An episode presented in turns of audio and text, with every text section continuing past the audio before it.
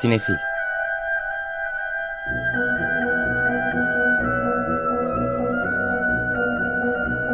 Hazırlayan ve sunanlar Melis Behlil ve Yeşim Burul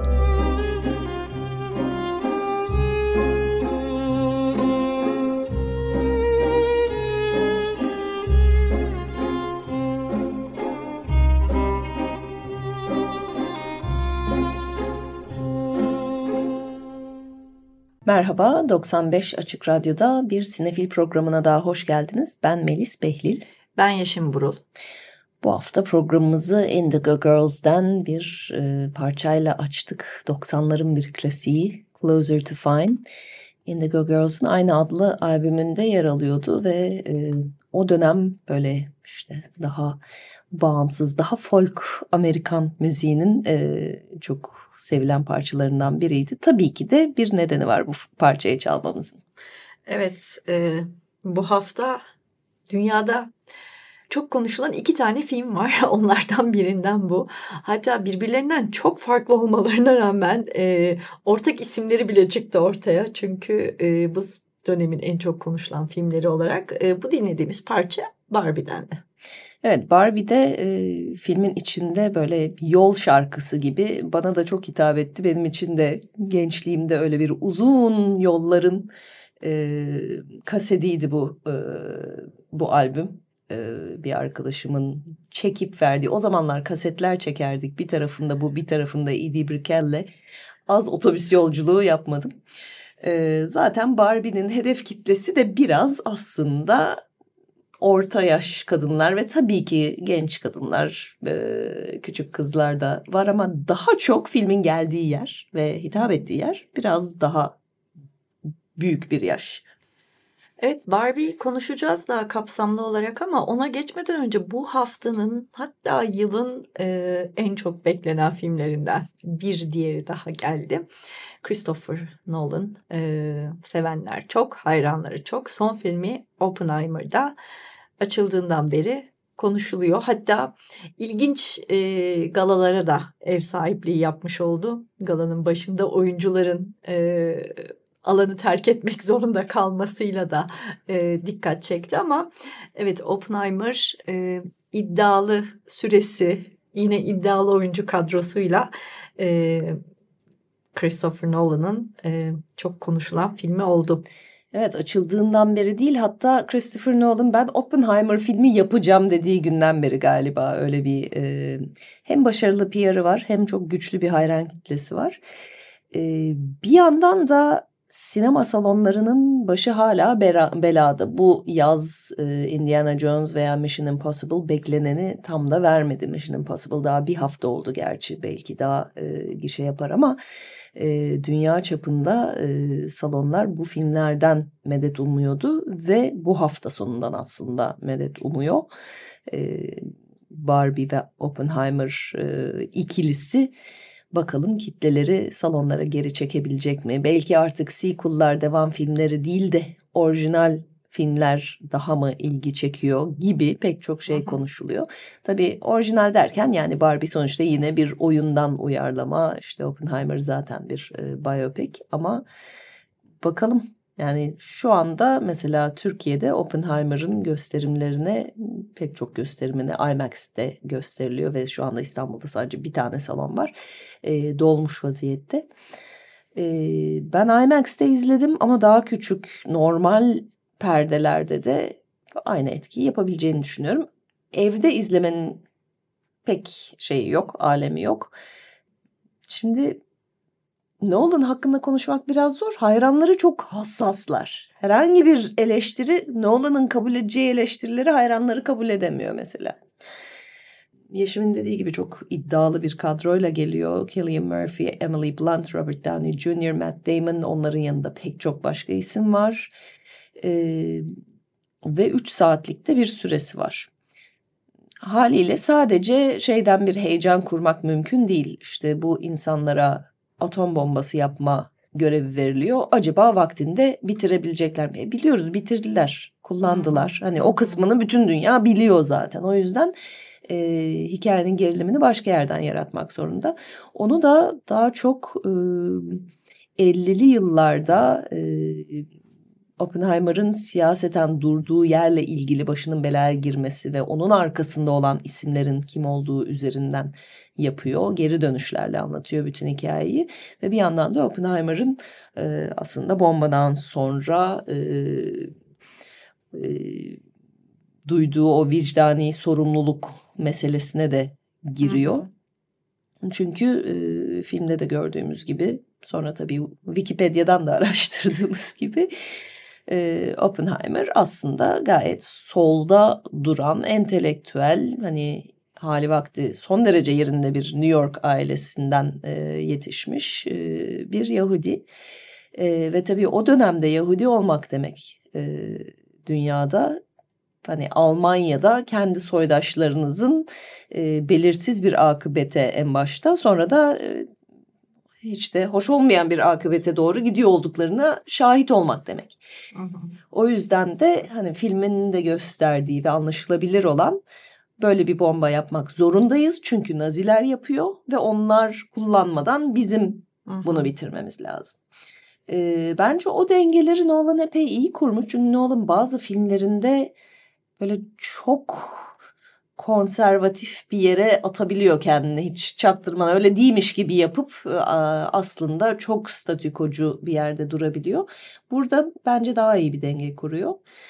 Ve hani şey de keyifli birazcık fizik gördüyseniz lisede ya da hayatta fizikçi adı duyduysanız hepsi var filmde karakter olarak. Çünkü o dönem hepsi birbirini tanıyor, hepsi birbiriyle çalışıyor. E, o açıdan da keyifli. Bir de tabii insanın dönüp tekrar bazı şeyleri okuma bakma e, hevesi de veriyor. E, American Prometheus, The Triumph and Tragedy of J. Robert Oppenheimer adlı kitaptan yola çıkarak yap, yazmış e, Christopher Nolan senaryoyu. Daha kısa olabilir miydi? Muhtemelen olabilirdi. Bazı bölümler siyah beyaz, e, günümüz diyeceğim filmin e, geldiği o en son nokta siyah beyaz. E, o açıdan bana e, Good Night and Good Luck'ı bir hayli hatırlattı. Tam da o kara liste hikayelerini öyle bir yerden anlatmak. E, görsel dili ve ses kullanımı bence gayet başarılı ve etkileyici. Böyle akademi de sever ben şeyleri öngörebiliyorum şu anda. En iyi film en iyi senaryo hani adaylık en azından en iyi yönetmen, en iyi erkek oyuncu, kadın oyuncu, belki yardımcı erkek oyuncu, başka şeyler de alır. Yani oraya zaten Christopher Nolan'ın aşina olduğunu, akademinin de onu sevdiğini biliyoruz. Tabii Grev'den ödüller verilebilirse bu sene. Ve tabii Nolan gibi güçlü yönetmenler, yapımcılar benim aslında çok hoşuma giden bir şey. Bir yandan o yaratıcı tarafla teknolojiyi birleştiren James Cameron'ın ikide birde birilerine kamera geliştirmesi ya da David Fincher'ın aynısını yapması denizaltı. gibi. evet, o, o zaten denizaltı yapıyor. Ee, Fincher ben şöyle bir kamera istiyorum şunu icat etsenize diye e, istiyor bir şeyler. Kodak bu film için ilk defa IMAX'te kullanılacak siyah beyaz film stoku geliştirmiş ve hani filmi film olarak kullanan da galiba bir tek Nolan kaldı neredeyse. O yüzden öyle bir gücü de var. Ee, ya bence görmeye değer her durumda. Ee, sene sonunda ödüllerde de konuşulacak. Ama hani zayıf yanları da var. Dediğim gibi 3 saat sürmesi gerekir miydi? Böyle bir tekrarlara giriyor bazı yerlerde. Ee, Christopher Nolan'ın kadın karakterler yazma konusunda yapamadığı bir şey bu hayatta yani o kadınlar böyle bir daha hep yüzeysel kalıyor ve şeyde birkaç romans anı var olamıyor romans anları. Bir yandan e, Oppenheimer gayet de e, çapkın bir adam olduğu çıkıyor zaten. Şeye baktığınızda da e, hakkında biraz baktığınızda da çıkıyor. Ama hani öyle bir şey filmde o Sadece öyle olmasına inanmak istiyoruz bir noktada. Ee, o kadınlarla ilişkilerini film tam da öyle kuramıyor çünkü. Ama dediğim gibi yani sonuçta Christopher Nolan severim sevmem yaptıklarını takdir ettiğim yönetmenlerden. Oppenheimer'da bence daha iyi işlerinden. Evet, e, Oppenheimer'ı bu arada e, en azından gişenin sevdiğini şimdiden söyleyebiliriz. Çünkü ön satışlarda IMAX salonu salonları dolmuş durumda. Ee, bitmiş. Bence bu çok güzel bir haber. Ee, umarım daha da e, gişede rağbet görür. Çünkü arada bir biz hep bakmayı seviyoruz programımızda. 2023'ün gişesine baktığımızda birinci sırada hala Rafadan Tayfa var galiba. Ee, o yüzden... E, yani birazcık daha bu yaz döneminde bir şeylerin ön plana çıkıyor olması güzel olabilir. Ee, ama Melis'in dediği gibi illa IMAX'te izlemeyi beklemek zorunda da değilsiniz. Diğerlerinde de gayet izlenebilir diye düşünüyorum. Ben de şahsen hafta sonu öyle bir salonda izlemeyi planlıyorum. Derken gelelim haftanın diğer iki diğer önemli filmine ki o da bu sene herhalde hem e, şey açısından hem izleyiciler açısından hem de ödüller açısından konuşulacak filmlerden biri. O da Barbie. Barbie filmi. İlk başında ilk duyduğumdan beri Barbie film yapacak nasıl yani Toy Story gibi mi demiştim kendi kendime. Ama işte live action falan tam neler oluyor. Bir de yönetmen koltuğunda Greta Gerwig var tabii. O da hayranları bolca olan bir isim. Evet Greta Gerwig önce oyuncu sonra senarist ve yönetmen olarak kendini çoktan çoktan ispat etti. E, senaryoyu Noah Baumbach'le beraber yazdılar, e, yazmışlar. Barbie dediğin gibi çok farklı filmler ama böyle aslında kafamda bir yerlerde birleştirebiliyorum. Sen de gördükten sonra bunlar üzerine konuşmak isterim ama spoiler vermemek için şimdi e, bir şey demeyeceğim. Ben de Barbie'yi ilk duyduğumda aman çok saçma demiştim. Greta Gerwig'i duyunca merak etmeye başladım fragmanları da görünce. Bir yandan bir referansım da Lego. Mesela Lego filmi de olur mu canım demiştik ve bence yapılan en iyi oyun oyuncak filmi oldu ve çok yaratıcı bir yerden yaklaştı. Barbie ona benziyor aslında his olarak. Biraz uzatıyor bazı yerlerini. Yoksa fikir o kadar güzel ve keyifli ve tatlı ve bir yandan çok anlamlı ve hani meselesi sadece Barbie değil, o Barbie oyuncak olmak, insan olmak, kadın olmak her şeyden çok. Ee, o açıdan da çok hoş anları var. Ama böyle bazı yerlerde bir toparlanabilirmiş hissini de veriyor. Şeyde, Bu arada Barbie rolünde Margot Robbie'yi görüyoruz. Ona Ken olarak yani Kenlerden biri olarak Ryan Gosling eşlik ediyor. Ayrıca America Ferrera ve Kate McKinnon da e, kadrodaki isimlerden bazıları. Evet yani Margot Robbie ideal isim bence bunun için. Barbie bebek gibi kadın zaten. Onun da esprisi var bu arada. Ee, yani Oppenheimer ne kadar böyle bir hani modernist anlamda kendini ciddiye alıp farklı bir şey yapmaya çalışma bir yandan çok klasik böyle bir e, o ciddiyete bizi de çağırıyorsa Barbie de son derece oyuncu öz düşünümsel deniyor ona self-reflexive. Kendisinin film olduğunu bize de arada bir hatırlatan e, film referanslarıyla dolu. Zaten bir fragman öyleydi. E, Space Odyssey 2001 e, gibi film öyle başlıyor. O, başlangıçları çok benziyor. Kendi de Gerwig'in bir liste çıkardı işte ilham aldığım filmler diye. Onları şey yapmasanız bile liseyi görmeseniz bile bir kısmını filmde ha bu da şuradan diye fark edebiliyorsunuz. O yüzden sinefillerin ayrıca keyif alacağı bir film. Bir yandan da bir müzikal. Hani e, gayet bol miktarda şarkı ve hatta dans sahneleri var. O halleri de bana Jacques Demi'nin filmlerini çok hatırlattı. İşte Sherbrooke Tabii, şemsiyeleri, yani o renklerle. Ve zaten Gerwig'in en baş referansı e, Demi filmleri. O yüzden hani o klasik müzikalleri ve Fransız müzikallerini sevenler için zaten hani illaki görülmesi gereken bir film. Ee, bazı noktalarda o sarkan noktalar biraz hani o kadınlık hali üzerine konuşan ve biraz ağırlaşan yerler. Evet söylenmesi gereken şeyler ama bir yandan da izleyen kadınlar biliyor orada söylediklerini ve yani, tamam daha hızlı geçelim buraları hissini ben de çok verdi. Hani çıktığımda konuştuğum arkadaşlarım da öyle. Ama yine de e, hani müzikal sevenler, sinema tarihi sevenler için mutlaka bence bu senenin listesinde olmalı. Ödüllerde ne kadar iddialı olur tam bilemiyorum. Margot Robbie. Ryan Gosling'in adı da ciddi telaffuz Ryan Gosling de olabilir. Ee, film ve yönetmende çok emin olamıyorum şu noktada. Ama Senaryo belki. Evet yani böyle bir şey alıp e, anlamlı bir hikaye çıkarabilmek bir Barbie oyuncağından. Bir yandan da hani günümüze dair bir şeyler söylemek falan e, olabilir. Bir yandan film olarak da görüntü yönetmenliği müthiş. Çünkü e, bu röportajlarda da söylüyorlar. E, filmde zaten fragmanda da görüyoruz. Bir Barbie Land var. Barbie'lerin yaşadığı dünya. Bir de gerçek dünya var. Bunların aslında karışmaması gerekiyor ama tabii ki filmde Barbie kalkıp gerçek dünyaya gitmek zorunda kalıyor. Ve Barbie Land Truman Show gibi tamamen yapma bir ışıkla ve yap, tamamen stüdyoda çekilmiş. O yüzden hani hissi de oyuncak gibi bir yandan. Ve oradan gerçek dünyaya geçtiğimizde o sinematografinin kattığı gerçek ışığın bütün hissinin farklı olmasını vesaireyi çok iyi kullanmışlar. Ee, yani ikisini de görmemiş olsaydım bu hafta sonu bilmiyorum ikisi birden yapmak isteyebilirdim. Ama ikisi toplamda biraz zorlar yani.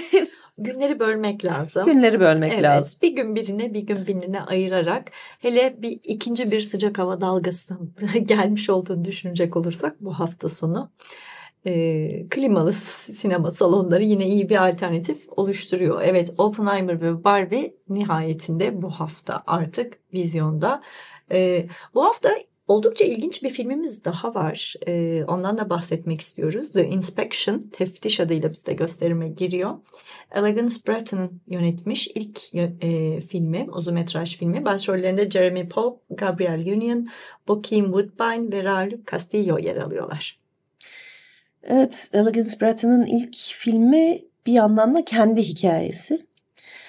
Ee, o yüzden de çok takdir etmek lazım kendi hayat hikayesini gerçekten uğraşarak e, Beyaz Perde'ye çok etkileyici bir film olarak e, geçirmeyi başarmış. E, genç bir eşcinsel siyahi adam olarak var olma çabaları diyelim annesi tarafından e, reddediliyor, evden atılıyor. Evet yani ee, çok gençken ergenken evet. eşcinsel olduğunu açıkladığı için annesi resmen evden kovuyor ve bayağı bir süre evsiz yaşamak zorunda kalıyor. Bir süre kalıyor. evsiz yaşamış ardından da e, orduya deniz piyadelerine katılmış ama orası da tabii genç eşcinsel bir siyahi adam için ideal yer değil. E, o öyküsünü en sonunda sinemaya uyarlamış. E, Toronto'da premierini yaptı. New York Film Festivali'nde ve pek çok başka festivalde gösterildi. Altın Küreler'de en iyi erkek oyuncu adayı oldu Jeremy Pope. Ee, bağımsız ruh ödüllerinde hem Pope hem Gabriel Union adaylık aldılar. En iyi ilk film ödülünden e, adaylık aldı. E, geçtiğimiz senenin bağımsız sinema adına Amerika'da konuşulan filmlerindendi.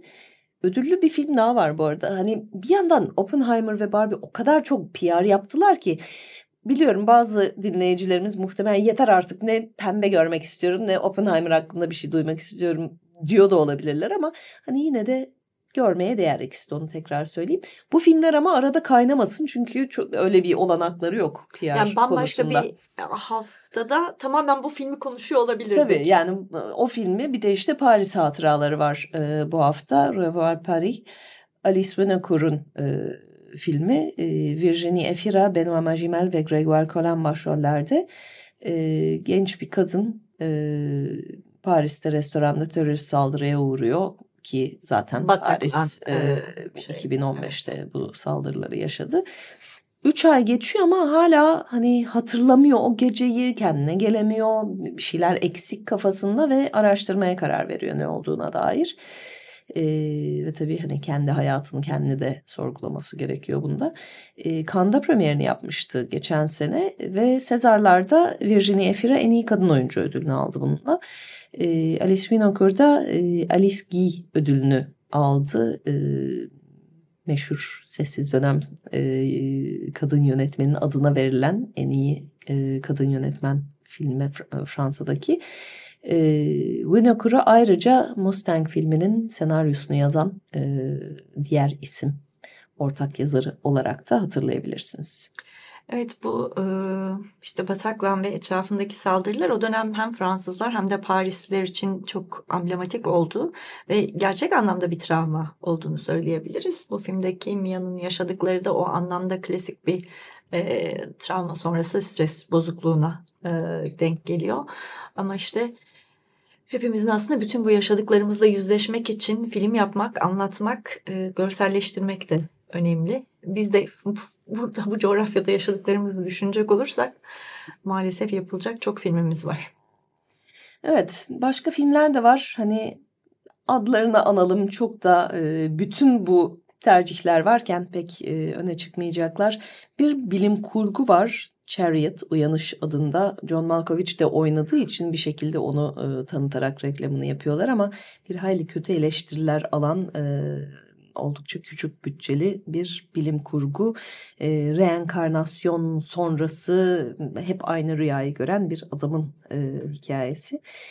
Resident Evil serilerinden Resident Evil Death Island var ki bu da e, Japon dizisi ve CGI animasyon e, ve böyle biraz şey hani tam da olmayan animasyonlardan e, belli ki hani bir Hollywood iddialı animasyon bütçesiyle yapılmıyor bunlar ve de e, oyun oyun görünüyor bir oyun uyarlaması olarak ama Resident Evil çok hayranı olanlar için hani bu da olsun bir kenarda diye. Bir de şey var haftalık malum e, yerli cin filmimiz var. Tabii. Mührü Musallat 2 Yasak Düğün. Ben birini hatırlamıyorum ama. Ben de hatırlamıyorum. Burada da genç bir kadın üç nesildir aile cinler tarafından işte rahatsız ediliyor, musallat olmuşlar. Ee, ben inanmıyorum böyle şeylere diye evlenmeye karar veriyor. Halbuki evlenmemesi lazım o cinlere göre. Tabii cinler hiç sevmiyor bu işi. Yani evet. Peki. İki tane de Rus animasyonu var. Bu aralar Rus animasyonlarında belli ki indirim var herhalde. E, bu bir alana işte, bir bedava. E, şey sonrası savaş nedeniyle e, böyle bir şey oldu diye tahmin ediyorum. Biri Zıpır Dedektif ve Altın Arı Kovanı, diğeri ise Prenses ve Dracula. Bir hayli küçük izleyicilere yönelik animasyonlar bunlar oldukça basit. En küçük seviye demesek bile daha sofistike genç izleyicileri tatmin edeceğine dair biraz şüpheliyiz. Evet bunlar da bu hafta vizyona yeni giren filmlerimiz de bunların yanı sıra açık hava gösterimleri de devam ediyor. Birazcık da onlardan bahsetmek istiyoruz.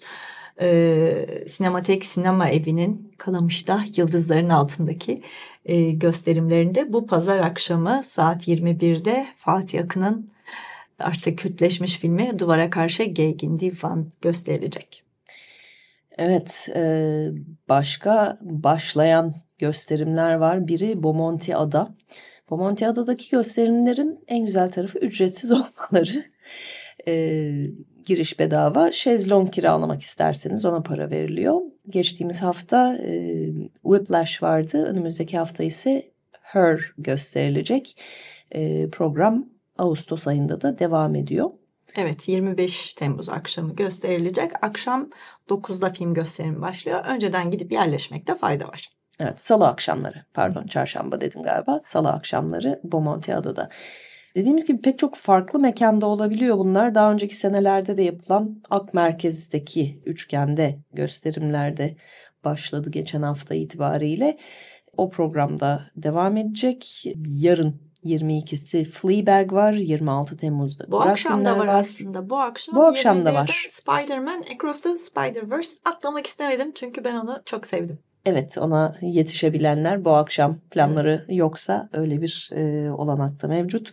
Onun da e, online biletleri satılıyor Ak Merkez e, sineması diye bakınca. Merkez Açık Hava Sineması diye bakınca. Fleabag bu National Theatre uyarlamasının e, işte sinemalarda gösterilen hali bayağı rağbet gördü. Türkiye'deki Fleabag severler özellikle İstanbul'dakilerin ciddi e, şey ilgi gösterdiklerini biliyorum. Ak Merkez tarafı içinde Melis'in dediği gibi yarın akşam 21'de gösteriliyor. Ağustos ortasına kadar devam edecek program. Evet, e, filmler yapılmış, bitmiş, gösterilen filmler böyle bir de yapılamayan, bitemeyen filmler var şu anda. Bir sürede öyle gidecek gibi gözüküyor. Geçtiğimiz hafta e, size demiştik ki e, siz bu e, programı dinlediğiniz saatlerde e, oyuncular da greve gitmiş olabilir. Nitekim öyle oldu.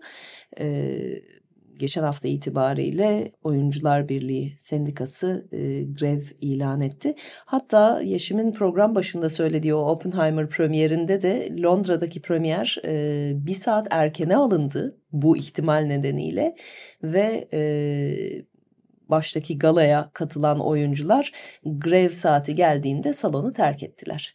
Zira e, yapmamaları gereken şeyler arasında bu süreçte hani tabii ki oyunculuk işte her türlü ses kaydı şudur budur ama filmlerin promosyonu onlar için işte galalara gitmek programlara çıkmak, vermek. röportajlar vermek vesaire vesaire. Onların da e, hepsi şu anda e, yapılmayacak şeyler listesinde. Bir hayli kapsamlı bir liste çıkarmış bu arada SAG-AFTRA. Ee, hani kamera önünde işte oyunculuk, şarkı söyleme, dans, e, dublörlük vesaire şeyler var. E, kamera dışında e, demin dediğimiz bütün bu e, promosyon işleri de var. Ayrıca ses kayıtları şunlar bunlar daha sonradan hani bazı filmlerin çünkü film bittikten sonra tekrar ses kaydı gerekiyor. Onlar yasak fotoğraf çekilmesi filmi için e, festivallere katılmak filmi promosyonu için, e, ödül törenlerine gitmek. Şu anda tabii ödül törenleri de soru işareti e, taşıyor.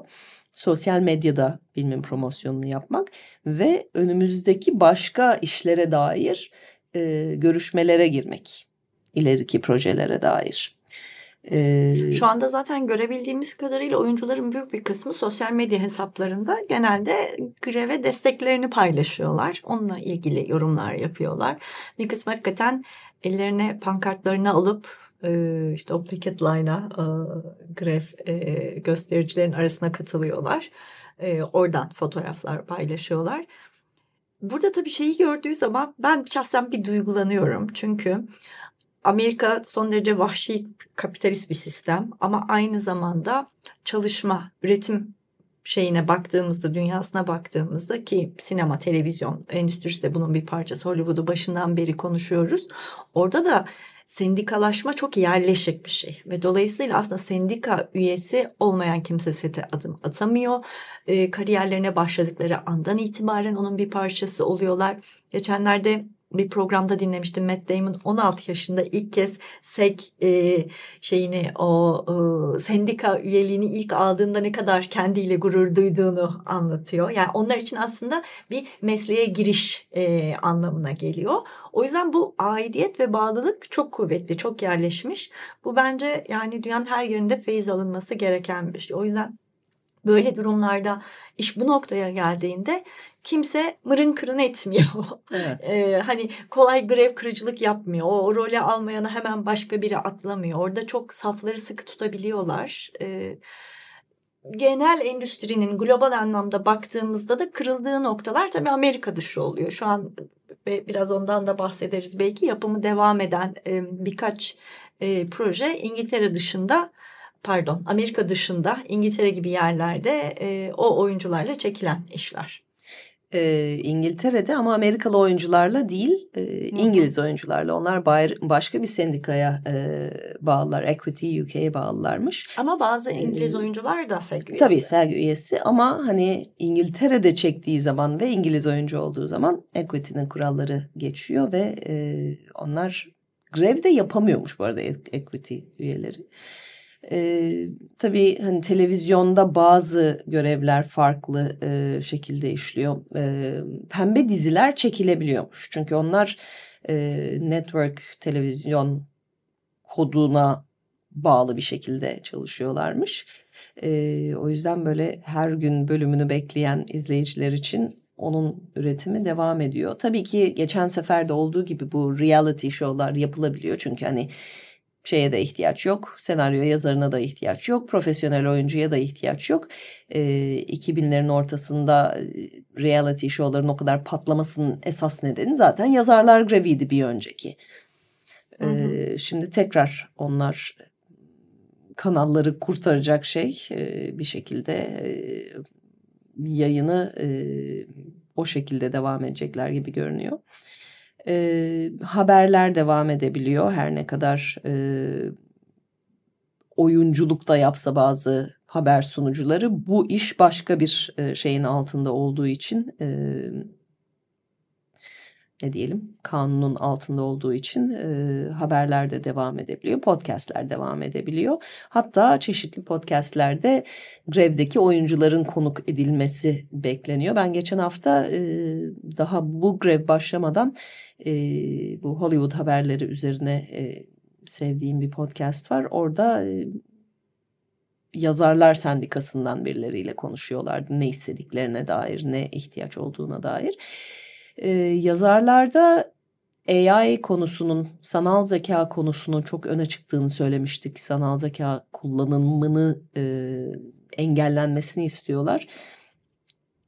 Aslında oyuncular için de çok benzer bir şey geçerli. Yani başka şeyler de var ama e, hani oyuncunun ki buna şeyler de dahil e, arka plandakiler figüranlar vesaire bir günlük çalıştırıp bir seferlik şeyini alıp işte dijital kopyasını çıkarıp sonra e, prodüksiyonun geri kalanında istediği gibi onu kullanabilme hakkı istiyor mesela Hı. stüdyolar.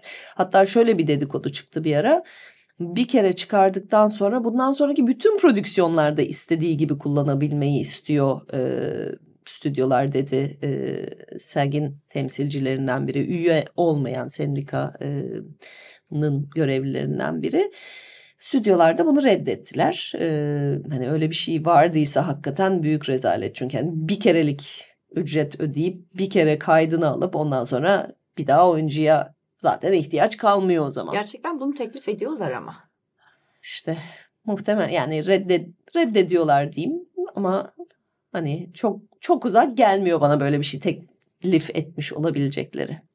Yok ben teklif ettiklerini gayet kendi içimde çok kaniyim onu hani diyorum ama zaten şöyle bir şey var. E, hani AI ile beraber yakın zamanda birinin imgesini almadan da sıfırdan böyle imgeler e, oluşturulabilecek ve kullanılabilecek gibi de hani yapay zekanın e, ucunun bucağının e, tartışmaya açılma sebeplerinden biri de o ya. Son dönemde e, senin de dikkatini çekmiştir belki teknoloji dünyasının önde gelen üst düzey yöneticileri böyle toplanıp toplanıp birlikte e, bildiriler yayınlıyorlar.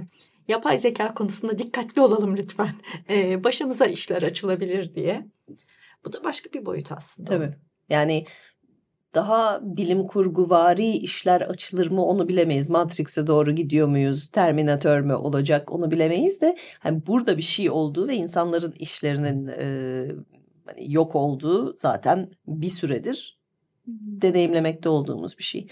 Bir de e, New York Times'da bir e, yazı gördüm ilginç gelen. E, sektörden olmayan ama destek vermek isteyenler olarak acaba sinemalara gitmemeli miyiz? Acaba platform üyeliklerini iptal mi etmeliyiz e, diye düşünenler varsa böyle bir çağrı yok. E, hatta hani yok uğraşmayın noktasındalar galiba. Bir yandan hani onu Hatta yapınca... Hatta tam tersine giderek evet. e, bu, o şeyin yaratılan değerin e, kıymetini daha da parlatmak lazım. Tabii yani bir yandan da hani bunların iş yapması lazım ki dediğin gibi ne kadar değerli olduğunu oyuncuların, yazarların, e, stüdyolar tekrar hatırlasın. E, ve hani tersine tepmesini de engeller. E, o zaman ne seyredeceğiz durumuna gelmesin o destekleyecek insanlar gibi. E, o yüzden düşünüyorduysanız ya şimdi iyi midir bu koşullar altında hiç köstek olmayalım diye bizim yaptığımızdan bir şey olmuyor. Hatta destek olmuş oluyoruz. evet diyebiliriz. Bu arada tabii hani grev devam ettikçe e, grevde ön plana çıkan isimler üzerine de daha çok konuşmaya başlayacağız. Hani birazcık aslında SEG'in bu e, oyuncular e, birliğinin o sendikanın başkanından biraz bahsedelim istiyorum. Fran Drescher. E, Amerika'da çok bilinen bir oyuncu. Türkiye'de o kadar tanınmıyor zannediyorum değil mi?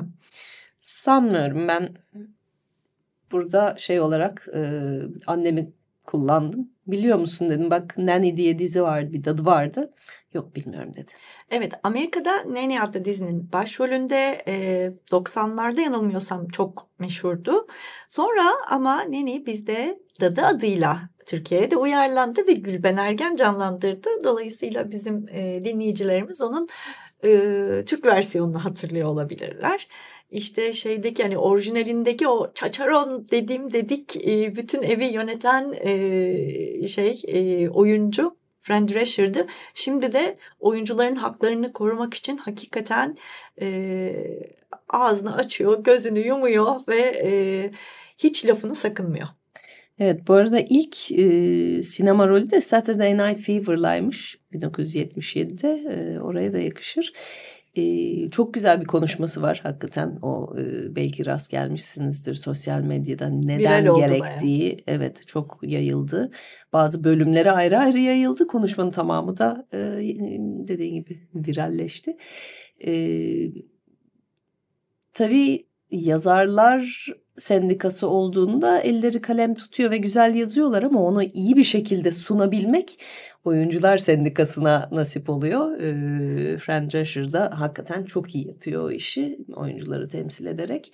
E, benim takip ettiğim dediğin gibi hani bütün oyuncular buna destek veriyor görünüyor. Hani şey olarak da zaten oylandı bu ve e, tamamen çok büyük bir destekle geçti. Yüzde 95 falan e, gibi galiba. E, ama sosyal medyada da mesela zaten filmlerin promosyonunu yapmıyorlar ama grevin tanıtımını Aha. ve neden yaptıklarını anlatıyorlar ve hepsinin de tekrar tekrar altını çizdiği ve benim de çok önemli bulduğum sonuçta bizim takip ettiklerimiz meşhur insanlar tanınan insanlar zaten çok para kazanan insanlar ama e, geçen hafta da biraz bahsetmiştik daha ufak rollerdeki e, çalışan profesyonel aktörler bu sendikanın büyük büyük büyük bir çoğunluğunu oluşturuyor.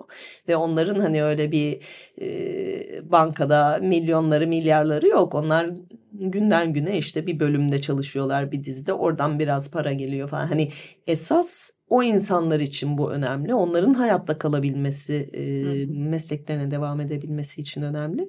E, hatta bir kısmı bu insanların başka işler de yapıyorlar. Onunla geçinemiyorlar bile. E, geçen hafta biraz bahsetmiştik bu Netflix'in e, Orange is the New Black'inde oynayan ve ana rollerde oynayan insanlar bile e, şimdi anlatıyorlar ne kadar az paraya çalıştıklarını ve e, ne koşullarda hani e, işe gitmek için işte taksi parası bulamıyorduk falan gibi. Şeydi 90'larda e, McDonald'sization olarak anlatan yani McDonald'laşma diye bir e, istihdam e, sektöründe hani McDonald's modelinin nasıl böyle bir yıkıcı etkisi olduğu çok konuşuluyordu. Şimdi belki de burada böyle bir Netflix leşme durumu e, yaratıcı endüstrilerde istihdam evet. konusunda konuşulur hale gelebilir. Yani bu gig ekonomi denilen hani tekli işten para kazanma zaten film endüstrisi böyle işliyor yıllardır. Hollywood e, stüdyo sistemi bittiğinden beri böyle işliyor ama bunun işleyebilmesi için de o insanların hayatta kalması lazım. Yoksa hepsinin kopyasını çıkarıp hepsini dijital kullanacaksanız bilmiyorum pek hoş bir şey değil. Evet, yani bana. o insanların kendilerini, ailelerini, çocuklarını nasıl e, hayatta tutacaklarına dair bir şey e, yok orada. O yüzden dediğin gibi bu farkındalık çok önemli. Yani gerçekten hiçbir şekilde buna ihtiyacı olmadığı halde buna yüz ve ses olan ünlü isimler bunu tekrar tekrar altını çiziyorlar. Bu bizim için değil esas bu mesleğin emekçileri için verilmesi gereken bir mücadele diye. Evet, biz de heyecanlanıyoruz bu hikayede. Herhalde anlaşılıyordur sesimizden. Ee, önümüzdeki haftalarda da daha bir süre devam edecek gibi görünüyor. Biz de e, güncelleşen e, durumları aktarırız sizlere. Programın sonuna yaklaştık. Barbie'nin e, müzikal olduğunu söylemiştik. Barbie'de kullanılan eski şarkılar da var programın başında çaldığımız Indigo Girls parçası gibi. E, ama film için yapılan yepyeni bir de albüm var. Bunların bir kısmı filmde de olan şarkılar, bir kısmı ise sırf albüme yapılanlar. Ee, evet her yeri pes pembe albüm olarak da satıyorlar bu arada vinyl işte 33'lük falan. Ee, demin de dediğim gibi yani işin PR'ının biraz suyu çıkmış olsa da albüm hoş bir albüm. Güzel şarkılar var. O Dua Lipa'nın ana şarkı zaten e, bir süredir e, etrafta da duymuşsunuzdur. E, o başta olmak üzere Billie Eilish'in şarkısı başta olmak üzere gayet hoş parçalar var. Sadece albüm kapağı gözümüzü alıyor. Bir, biraz fazla pembe. Çok fazla. Bakmayalım dinleyelim diyebiliriz o zaman.